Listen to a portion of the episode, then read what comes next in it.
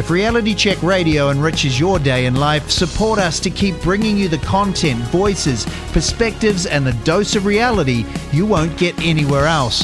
Visit www.realitycheck.radio forward slash donate. And today we welcome back to Greenwashed uh, Jos Ubels, the Farmer Defence Force Vice President in the Netherlands. Um, we had him on late September last year, and we figured with all that's going on in Europe that's not being talked about in New Zealand's mainstream media, we needed to get um, Jos back to talk about what's happening over there. But first of all, welcome back, Jos. Great to have you. How's your day been, and what is a standard day for you down on the farm before you get out and do your farmer advocacy work? yeah, well, first of all, I'm very happy to be on the show again. Last uh, last time was a very nice show, and I uh, appreciate uh, you reaching out for Europe. Um, and I think it's very important that all the farmers around the world are seeing what's going down right now in Europe because it's coming everywhere, and uh, it's a it's a very awful situation for a lot of farmers here. Yeah, what what, what does my day look like? Yeah, well, uh, you're correct. I I'm advocacy for farmers, so uh, I have a lot of different schedules than normal farmers, but um, I'm lucky that um, the most of my days are pretty usual as a farmer. So I start in the morning. This morning I started with loading bulls for the slaughterhouse. So I load them at uh, uh, like um, 30 minutes past five. So in the morning, and then I started the tractor, started feeding. Um, I do my feeding rounds. It cost me till like eight or nine o'clock. Then I drink coffee with my mom and dad. Uh, they live close to the farm. And then I continue my work on the farm by bedding and taking care of all the youngsters, the calves, and everything. Um, I do inspections if they're still healthy, everything, and then um, I can proceed with uh, normal farm duty works. Yeah. Right. So it uh, it sounds uh, sort of similar to what a New Zealand farmer would do, although you do quite a bit of indoor farming as well, by by the sound of it. So look, similar, but on the other side of the planet. So go back to 2019 and the formation of the Farmers Defence Force. Uh, what's been the uh, what, and then the development of the BBB and the whole lot of different uh, aspects of, of Dutch governance. What's been the growth in the Farmers Defence Force, and is it still managing to garner support, get donations, get funding, and uh, grow in popularity? Well, first of all, um, before 2019, the farmers in the Netherlands and uh, throughout Europe actually were uh, used to the fact that they were on constant pressure of society, but mostly of the politics and the media, that they should take care of their animals uh, better, that they should change their farm for the better, etc., etc. Um, and farmers usually react on this um, because we are not ignorant to customers. Yes, we, we understand that if the customer base is changing and we want we, we need to do something better, we, we try to do this. Uh, we are also uh, always in for changes if they are for the better. So uh, we did a lot, uh, but then suddenly, after all the things we did in the Netherlands, we were in the top five of uh, environmental friendly and animal friendly uh, producers of the world. And then suddenly some politicians said that we should cut 50% of our livestock in 2019. Um, and, and, yeah, a lot of farmers couldn't believe their ears because they invested millions of euros in um, uh, upgrading uh, the way they have their husbandry and their, their, their farms. Um, and then suddenly they have to cut 50% of their animals. It's, it's like saying to somebody that just built a new house with a new mortgage that they can only live with half of the family there. So it, it's stupid, and it's really weird that they tried this on us. Um, but it, actually, it was at the moment pretty good because this politician uh, he triggered some sort of reaction all out uh, uh, around the farmers. They they all stood up and said, "Okay, enough is enough. We did everything." And we still are doing a lot, uh, but we, we want to be treated correctly. Uh, you, you can't steal our uh, our property or steal our way of living. So then uh, there was this base for a farmers defense force. We were trying to protect farmers that got invaded by env- environmental activists. And this was actually the spin-off. And later we have this huge protest uh, in The Hague, the first one in uh, 2019 October. and uh, yeah, it was amazing that so many farmers took the took the effort to take their tractor to go to the center uh, city of of the Netherlands. Um, yeah, some of them, uh, amongst me myself, I, I, sat on the tractor for eight hours before I was there. Um, uh, but of course, for a farmer, eight hours on the tractor is nothing. Mm-hmm. So yeah, what can I say? It was a, it was a really busy period, and now we come into calm waters uh, uh, as as an organization because uh, Farmers Defence Force is an adult organization now. We have good members, we have good solid base, um, we have everything uh, in, in order, and we can we can do our normal tasks as a Farmers Defence Force. So this is successful, um, but there is a lot going on um, in Europe now. The protests are uh, swelling, and the protests are not only swelling; they are also getting pretty aggressive. Mainly in France, there it's, it's it's extreme what the farmers are doing there. I understand them, but it, it's extreme. It is. And you know, we've spent this uh, summertime, and we were on a hiatus on Reality Check Radio for six weeks. We spent the summer l- watching over, you know, YouTube or Facebook feeds, feeds from Europe, because our media out here has had a complete, pretty much a blanket uh, curtain on this that we are not covering this, almost pretending that there's there's nothing happening. And yet, when I look at feeds, I've, I've uh, looked at a reel of yours that got 45,000 reactions and uh, talking about, of course, the old favorite, Klaus Schwab and other things. It is surreal to think that in this day and age, they actually, the media is believes that people are so stupid in this era of globalization that you don't know what's what's going on. And I am looking at the donations that have been pouring onto your webpage, that is farmersdefenseforce.nl. And when the comments that people are putting on with this is a 25 uh, euro donation, we the citizens are behind you en masse. The government has betrayed the country to the new world order. Persevere to the end. The EU and the national policy must go. Are your are these farmers or are your town people, are your urban Dutch people, are they supporting you? Are they seeing what's happening? Yeah, well, the, of course they're seeing what's happening. Um, I think uh, um, the the numbers that support us are huge. I think the only the only ones you can see that the, the elites that are sitting in in their offices in The Hague, the politicians, the heads of the media that get funded by uh, by the government with, um, for example, 800 million euro is uh, poured into one media uh, uh, company by the government. And this media company is uh, fully in favor of the government of course. But um, people are getting sick and tired of this. They say enough is enough and they support the farmers uh, fully. You can see that not only on our website. We can see this everywhere uh, there is a, a, an urge for change. You can see this also in um, with the elections. Uh, people are choosing radically different than they chose ever before.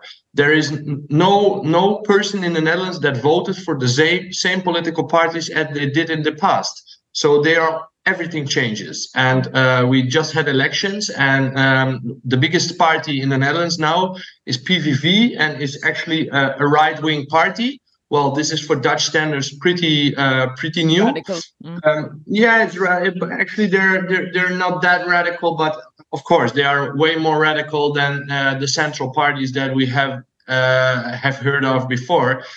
Um, but you see that people are sick and tired of what's what's there now, so they just want change. They they, they don't care what kind of change as long as it's change. Um, so this this is um, this is weird. And, and, I want to comment on the part that you say that the media is silent in, in New Zealand about what's going on here. But it's not only there. It's um, the media in the Netherlands is, is very um, very good in showing only the the small demos. Uh, the big ones they try to evade.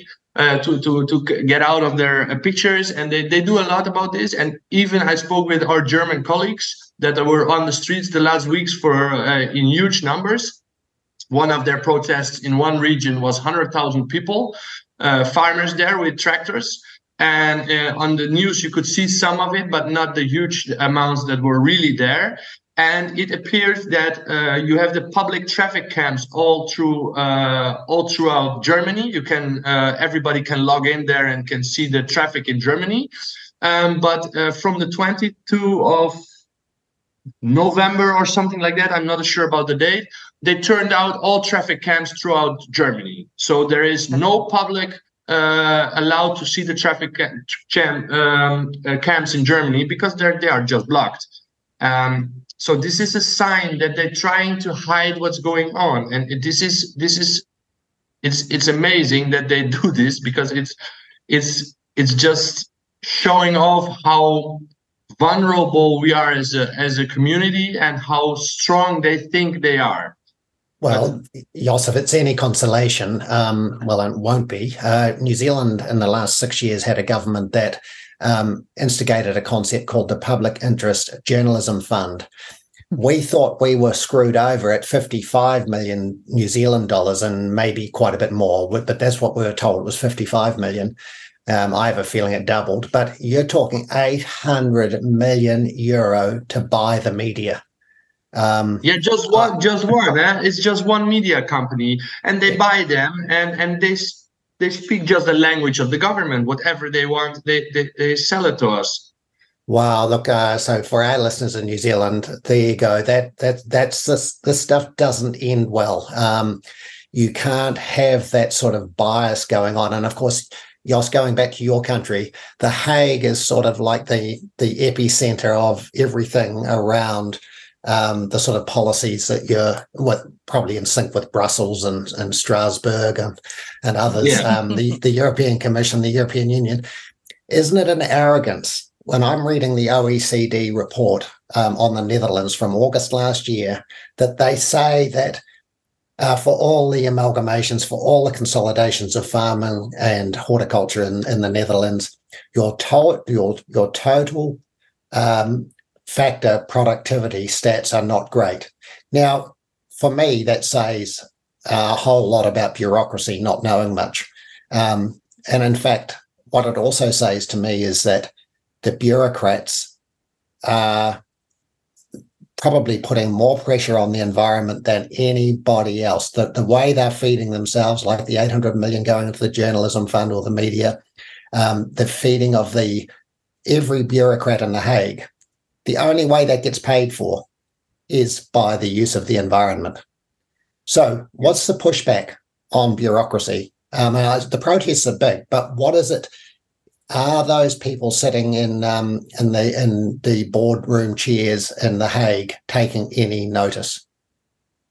No, no, they're not. They're not. I, I don't know if this is ignorance or this is just um, they are scared, maybe to to to ch- try to to yeah change for them i don't know if it's even possible you know the people that are there they are so woven into the system they have uh, they have their contacts with the media. They have their um, they have their jobs. They have their side jobs. They have so many uh, things that are woven into the the system and the system is corrupt is broken. And uh, the only thing that can change that is change the people that are sitting there and uh, then you can change the system from in. And so, how's you're all involved in the European Union? It strikes me that, uh, and I have written uh, read of a concept called Nexit, where the Netherlands would pull out of uh, the European Union, uh, or other countries are starting to get a bit uh, of the European Union starting to get a bit antsy about it all. You what's your feeling? Do you want to stay in the European Union? Uh, is it a benefit to you? Is it? I know you've got um, agreements with the European Union and South American countries. Um, we have them with you as well. Uh, is there a, is there any sort of common ground here?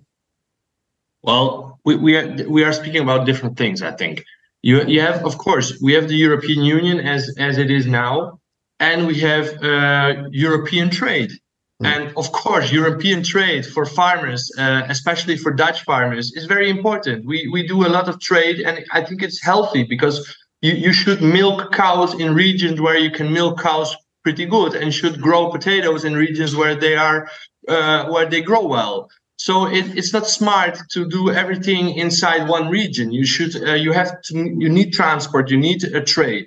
This is normal. But um, and it's also smart to make trade agreements because some of your trades are uh, not your best trades and some of them are very strong. So if you make agreements with other countries you can interchange those uh, trades. So it's not bad.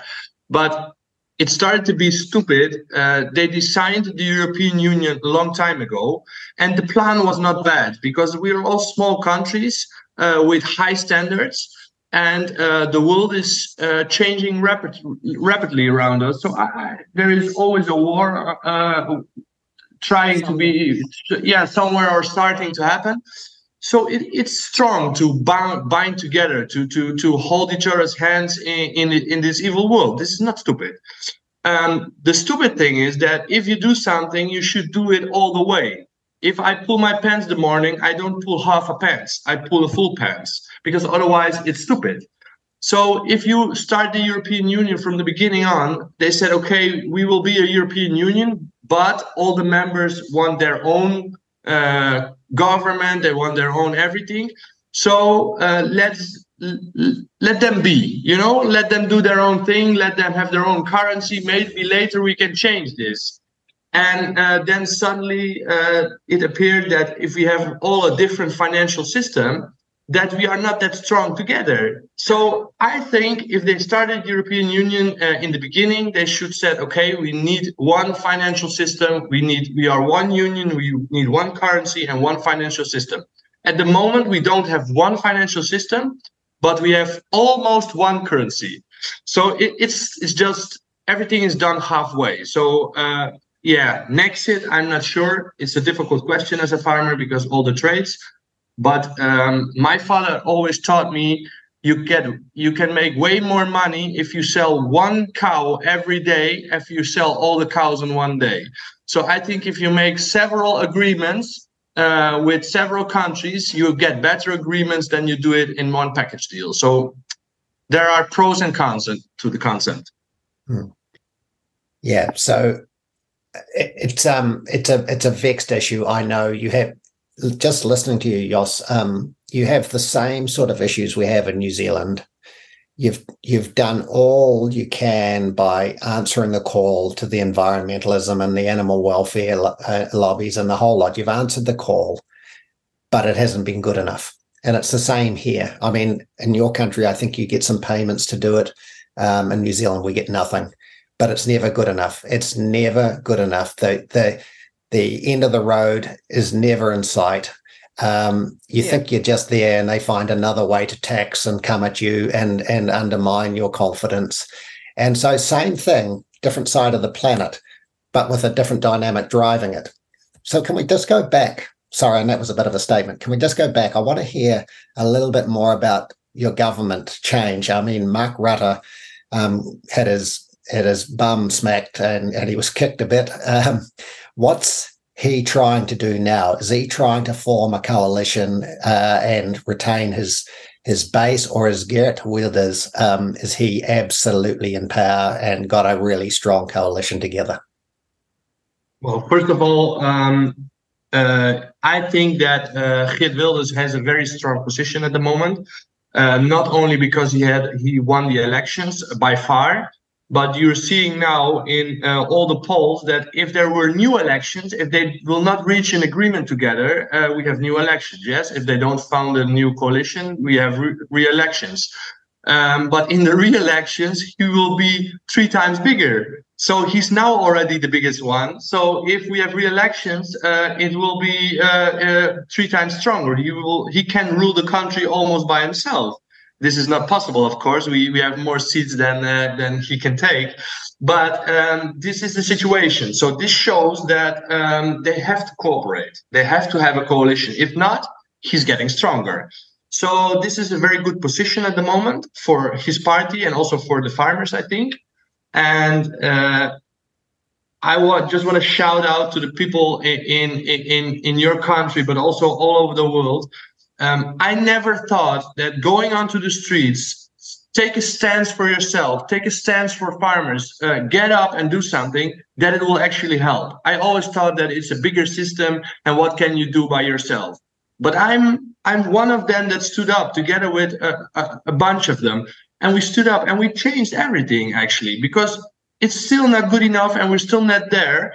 But I never had thought that the country would choose so differently on the elections, and this is this is only caused by the farmers going on the streets, by uh, uh, showing that the media is not correct, by opening up uh, the mess that they made, and uh, this is the, uh, something that everybody should take uh, take notice of, and you can bring change for sure. I couldn't agree with you more, Jos. Yes, a few years ago, my husband and I, about a decade and a half ago, we migrated to New Zealand. We had looked around that time. Farming was getting harder in India. Yeah, the same things. I think the same things have followed us here. But 15 years, uh, when we look back, we saw New Zealand has no subsidies. We had family in North America. We chose to emigrate here because we wanted to go to a country that stands up on its own without, because India is completely subsidy driven, you know, very small land holdings and came here. And 15 years later, we are dealing with the same issues here. But I think somewhere along the line, seeing the massive Indian uh, farmers protest two years ago and what's happening in Europe right now, I am just like you, I'm encouraged because for a very long time, I think farmers have been guilty of not looking beyond the farm gate. You know, oh, let's just comply. Let's just do one more thing. Oh, they just want this paper signed oh, oh, just a small form. Let's just do this. And slowly they've realized they walked into a spider web. The tentacles are everywhere. And it is time to face the writing on the wall. Uh, when, well, I can't uh, say, you know, Don and his time when he led the New Zealand Federated Farmers, uh, it was different. But I can definitely, Don, from that time at now, see New Zealand can definitely take a leaf out of uh, the page of European farmers. We need to be standing up because the same thing, the same policies of nitrogen, the same thing that affected Sri Lanka, close, you know, overnight go organic, the same thing you have Natura 2000. We have another excuse that's our waterways. Whatever excuses they give, the end goal is still the same. And the other thing that's happened is governments now, slowly over time, have outsourced democracy, have outsourced power to your non governmental organizations. Like this uh, Dutch chemist of yours, and I can never pronounce his name, uh, Johan, Johan Vollenbroek, the fellow who's, you know. Johan yeah, yeah, yeah, yeah. NGOs like his, we have NGOs here, non governmental organizations, and they seem to be having the ear of the government far more than an ordinary citizen, an ordinary farmer like me or Don or anyone else would have. And it is the same modus operandi, isn't it? They work the same way, all of these, regardless of which country they are in.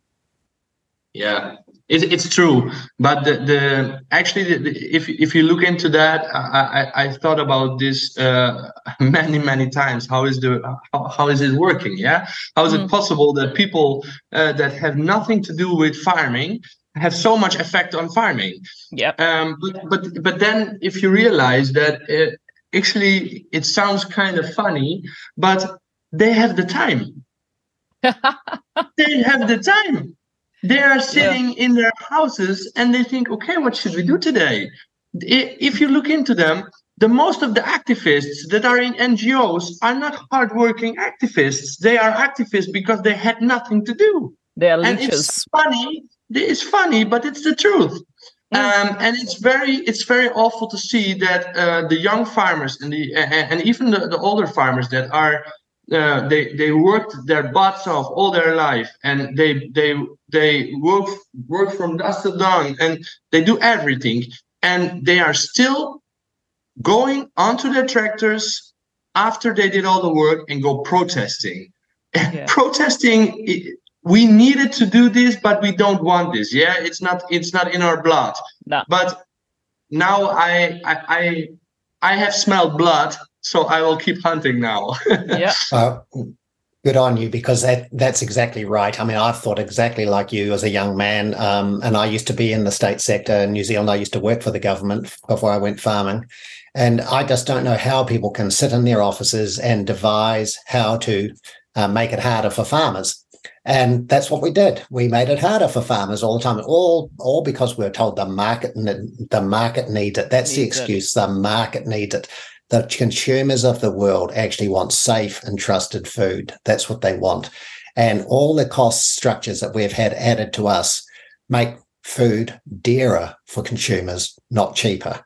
And yet, at the same time, these same people in their in their suits um, are telling the world that um, uh, farmers um, are, are, sort of these these people that are taking too much from the environment at the very same time that they're putting more pressure on farming to take more from the environment. So there's a massive contradiction. And these people, as you talk about, they go to work um, uh, and you think they've got our best interests at heart because they are and they are actually consumers. They actually do spend money and they do demand uh, you know goods and services like we do. But actually, what added value are they? And I think that's the question. That is now the question. The redistribution outside the farm gate, the, the taking of unearned increments out of every gram of beef you produce has just got too much. And you're feeling it in, in the Netherlands. We're feeling it here. The sheep and beef farmers in this country are just uh, at the end of their tether right now. Um, and something's got to give. Bureaucracy's got to back out. The NGOs have got to stop having the power. So we've got to have the power back in the people. And I, yeah, I know this is a big statement, but yes, I am in. I think we have a different way of approaching it, but I think I'm in awe of the um, of the protests and the organizations that are behind the protests in in your countries and i just wish we would have some more unity around the world on these issues forget about the protectionist trade stuff it's about sovereignty for the family farm and the operations of the individual that's the problem and I see you've had um, massive farm amalgamations and uh, consolidations over the last 20 years. So is New Zealand. The end game there is where the family farm is gone. Well, we're a long way from it. We're a long way from it, but it's very much worth protecting. And I think, Jos, at the base, at, the, at your heart, that's the base of your thinking. The family farm. Am I am I right? Is that what's key in driving you? The sanctity of the family farm you know of course of course of course family farms are are the base in which we survived so many problems throughout uh, for decades you know? Weather issues uh, uh, sickness in animals uh, everything is survived not by because we're only money driven. We are not we are not money driven. We are driven for the fact that we are a farmer. And farmer is a way being a farmer is a way of living yeah? It's it's um you are a farmer by heart. Um, uh, and of course we are also businessmen and we also want to make money this is this is not weird. Making money is not bad. Yeah it's a good thing. Um, but at the same time we also put our hearts and energy in this. Um, uh, so i think uh, protecting uh, family farms is very important but i also think that um, the variety of, farms uh, worldwide and also inside of the country is way more important than uh, just looking only into family farming. I think, for example, we have um, uh, we have very uh, uh environmental, uh, extensive uh, farming in the Netherlands as well, but we have also very intensively high gain, high producing farms. Yeah. So I think both of them are needed because we learn from each other and we get stronger by understanding e- each other's way of farming.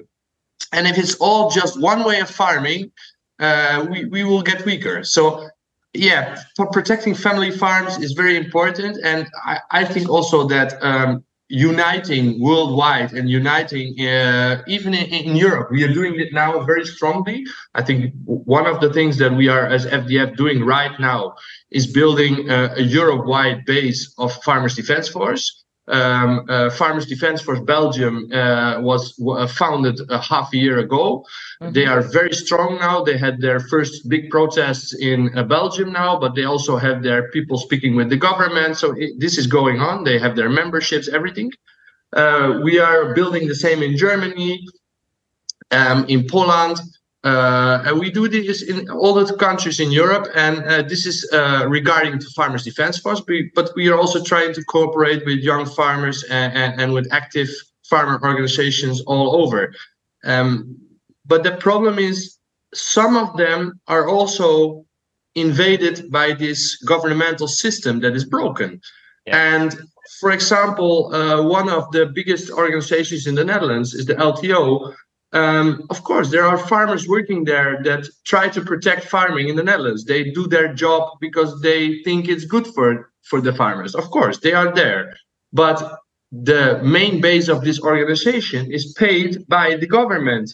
They do governmental projects and they get big amounts of money for this.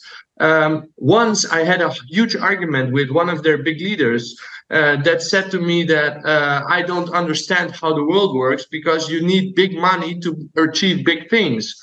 Uh, and I said to him, it's, it's really stupid that, you think like that because uh, you don't make big money with big money. You make big money with big effort.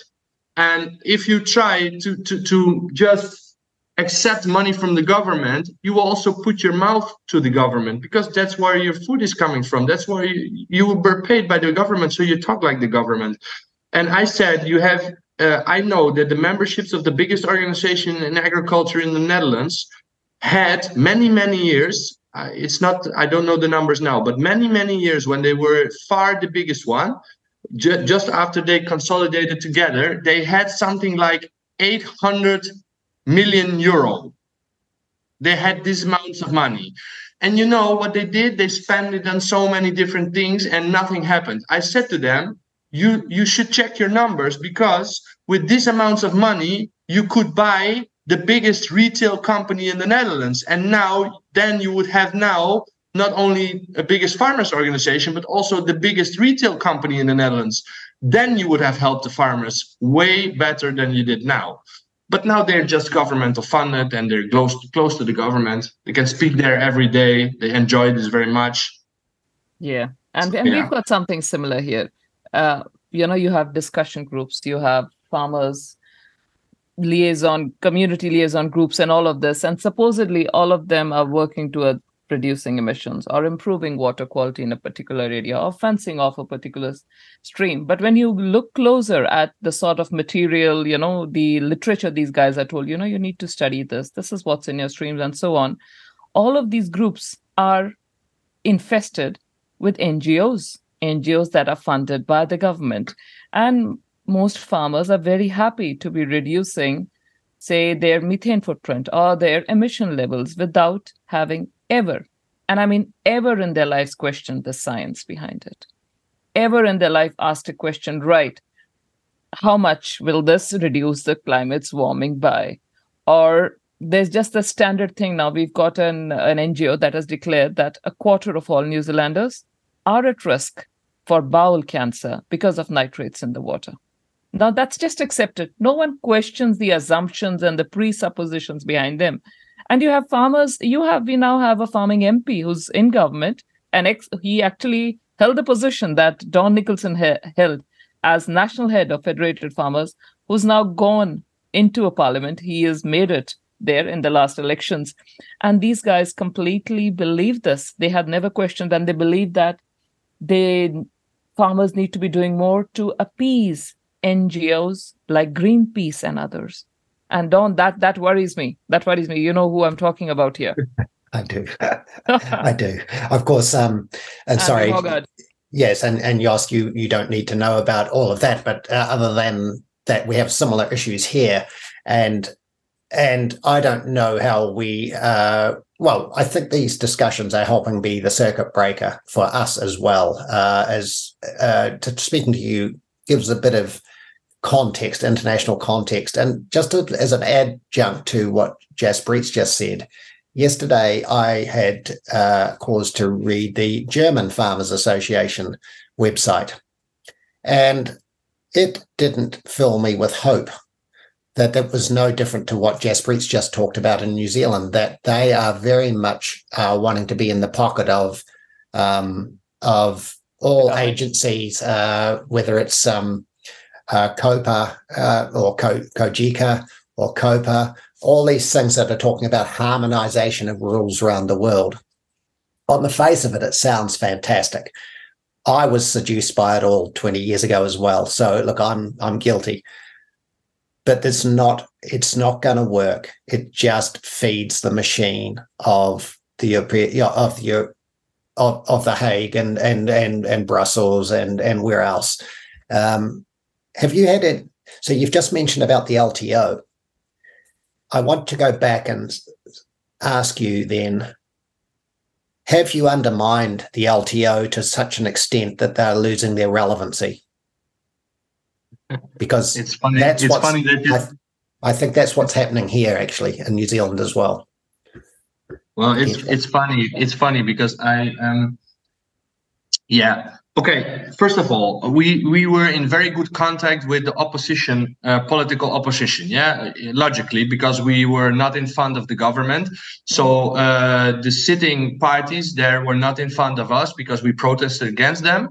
But of course, the the opposition was also also always leeching on this. Yeah, they they love that we go into. Uh, um, to attack the, the sitting coalition because they know if there be re-elections they have a big chance of winning. Yeah. but at the same time this also brought us very close to these politicians. We had lots of contact with them with the biggest per, uh, persons of their party. Uh, we all have their phone numbers. We have uh, we we talk with them on a daily basis yeah? So now when the elections changed like 180 degrees everything is now in our favor. Because they those people said to us okay we, we know that you want change and uh, there is change now. Um, so now you see that lto for example is uh, one one of the biggest organizations in the netherlands but lots of farmers just said no the last three years to them they they they get get out of these organizations. And the last rumors that i heard is that these organizations now have so lost so many members that they asking the government for more money because they can't live off on their memberships anymore. So uh, the end of lto is very close. Um, and we just uh, today uh, the, in the parliament of the Netherlands, the new farming coalition, it's not the parliament ready, but they, they were having a debate. And the biggest party, the PVV, said that in the next uh, period, if there will be a coalition, uh, the party that will has to be spoken to and has to be on the table to to discuss the farmers is the Farmers Defence Force. Um, so it was sh- it, it shook up the agricultural uh, world quite a bit today because everybody was shocked. They said those aggressive people that do protests and took a stance in the media and everywhere, and they are now going to the table. Yes, we are going to the table. So Well done. Well, I just read that the LTO in the Netherlands is down to 35,000 members. And um, based on the number of farms I recall, uh, you know, reading about, uh, say, 30 years ago, they should, they've probably reduced in size by a factor of many Well- hundreds of thousands, I imagine. Well, now, well, we have uh, uh, we have only fifty-five thousand farms in the Netherlands. Yes. So 50,000 55,000 farmers. Yes. So um, uh, LTO always is pretending to have 35,000 members. But the funny thing is, they also have their yearbooks. So every year you can check their numbers, yeah. And if you know what a what a farmer is paying to the LTO to be a member, you can just calculate how many members they have. They they can say in the media we have thirty five thousand. Um, we are try to be always honest about our members because why should we lie I, we don't care we started little and we're growing fast so we, we are proud of this but they are not so proud so they say 35000 members the last time that i calculated they had a maximum of 4000 members Yeah, well, isn't that a contradiction and ma- massive? Um, isn't it? Well, I, I looked at the site, the number of farms you had many years ago, say say 1990s. It was in the hundreds of thousands of, of farms, and now you're down to 55. I I've, I've read that, and I, I think the same thing's happening here. Um, you know, I think people got comfortable in their in their advocacy positions, as you said. They get government funding, um, but the biggest issue you've got, in my opinion, a bit of a and I don't need to tell you how to operate, but is the division. Um, there's there is power and unity. The trouble is when you had that unified voice, the unified voice got seduced by the governments of the day and weakened themselves. You're just effectively, you and others are the new kids on the block who are doing what farmers always thought that other group, the LTO, should be doing. Yeah. That's the bottom line. And so it's just a reform. And um, so, what other groups are there in the Netherlands that are doing similar to you? I mean, I, I want to ask it as an adjunct to that. We had Terry Baudet on our show last year as well, and I see he's been harangued and harassed in in uh, his role. What is his uh, what do his politics say to you? Um, Jos, are you in sync with how Terry thinks? Because the way he spoke to us, I can sympathize with his views a lot. Yeah. Well, uh, of course, uh, Thierry Baudet is a very smart man. He's also a very good politician. So uh, yes, I, I'm I, I very uh, I very under, good under, uh, understand him very much because he's very close to the way uh, that we are thinking in the Netherlands, and he's just addressing uh, everything that's going on. But um, I think uh, you know every politician has his way of acting and his way of doing, and sometimes uh, it's it's very effective, and sometimes it's not. Um, but you see a wave, you know, that when Thierry Baudet's party started, the Forum for Democracy, uh, he started when everybody was very angry, and his party became the biggest very quickly. He was the biggest party of the Netherlands. Yeah. But then there was internal trouble. Then he got uh, harassed by many, many different organizations, and finally, this led up to him uh, going down the rabbit hole and being a very small political party. Um, now, then after that, you had the BBB, uh, after the farmers' protest, there was a new wave of um, people that were not happy with the government. So they all searched for an alternative. And the people that first voted for Thierry uh, decided, okay, let's vote for the new one. This is a wave, a constant wave of people trying to search for change. They want change and they don't care who's bringing the change. They don't care what these people are thinking. They just want change. They're unhappy. So hmm. if there is somebody that promises change, they will vote for them. And you see this with Thierry in the beginning. Now it was the BBB, and the PVV uh, did it for a very long time, and he was already pretty big. So all the people started to vote tactically and said, okay, if he's becoming the biggest, we are sure that things will change. So mm. I think it's working like that. It's it's a wave of people that newcomers in politics ride on this wave. Yeah, right. And so yeah, look, and sorry, that's a really good angle to to come from um, uh, when you've got sort of what what appears from the other side of the planet quite an awkward political system, but we have an awkward one as well. So, um, what what next, uh, Jos? I mean, we see the protests in other countries. Uh, they uh, we only see them on social media, but um, they appear to be uh, quite activist and almost militant beyond belief um, for someone like me. I, I, I don't like breaking the law, uh, but sometimes you have to be pushed into a corner to do it. And it, appears that some of the, especially the French farmers, are really um, stepping over the mark in terms of their uh, disruption of the day-to-day living of people in Paris, for instance. Yeah, it's it's. Uh, sometimes when I see the footage, I'm shocked as well but um, uh, yeah, they are uh, just they are ripping open asphalt on the road with their uh, tractors, with their uh, uh, teeth in the road. I don't know how this machine is called, but they they are ripping out the asphalt. They are uh, dumping manure into the the offices of the police, of the everywhere. They are um, foreign trucks. Actually, we did some research because we were shocked that they they turn over the trucks coming from outside of the France um, they they tipped them over and they they burned them. Um, and we were shocked because we said, okay, what, what what happened? But then we saw some footage that inside of these trucks were eggs coming from Ukraine, a non-European country, and the labels on the eggs were French labels. Oh. So the Ukraine is producing, while in war, producing French stapled eggs, bringing them to France and bankrupting the French farmers. So now you can imagine if you are on the road in anger by your because you're losing your family farm, you're standing there and you you're stopping trucks, and these trucks are coming from Ukraine, a country that gets lots of money from the European Union to win the war against Putin. And then you see that they're bringing falsely stapled eggs into your country that's bankrupting your family. So then I'm not saying that it's a good thing to tip over trucks and to, to burn them, but I'm starting to understand why they are going so uh, so strongly because they are they are seeing things that that I thought would wouldn't happen, but they're happening. Yeah. Um, and uh, yeah, then then if the government is trying to keep the public calm for a very very long time, the moment of explosion will be even harder.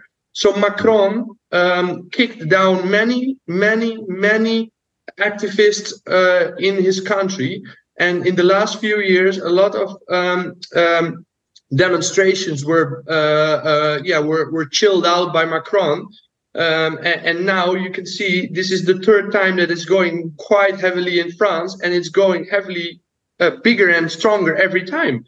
And it, it's logical because if people want change and you don't change, you get more aggressive people. The, the word democracy is based on demonstration, yeah. So mm-hmm. th- they shouldn't forget this, but but they did. There's nothing more dangerous than you know absolutely desperate people. A cornered rat will bite you and uh, we've all had leaders i mean right from you uh, out in holland to macron to justin trudeau to jacinda ardern each one of them out of the world economic forum young leaders tables and each one of them pushing identical policies regardless of of what they do. Uh, listeners, we are speaking to the Vice President of the Farmers Defence Force in Netherlands, Jos Ubels, who very kindly today has come for round two after five months of since we last spoke in uh, last year September. Jos, what is next for you? I mean, I know this is peak uh, calving time. How are you guys going to manage? How are you going to keep up the momentum there? Because I can speak from a New Zealand perspective. We go out, we protest for six hours, we drive our tractors around city centers, and we go home hoping something will change.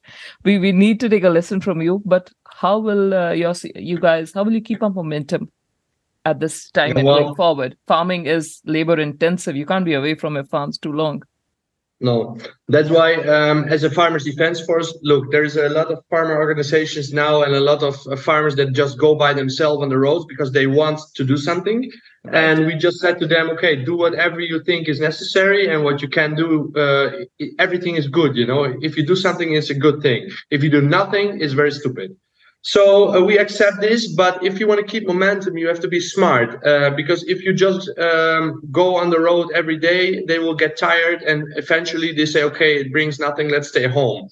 So we decided as Farmers Defense Force that we will go one time, very very big.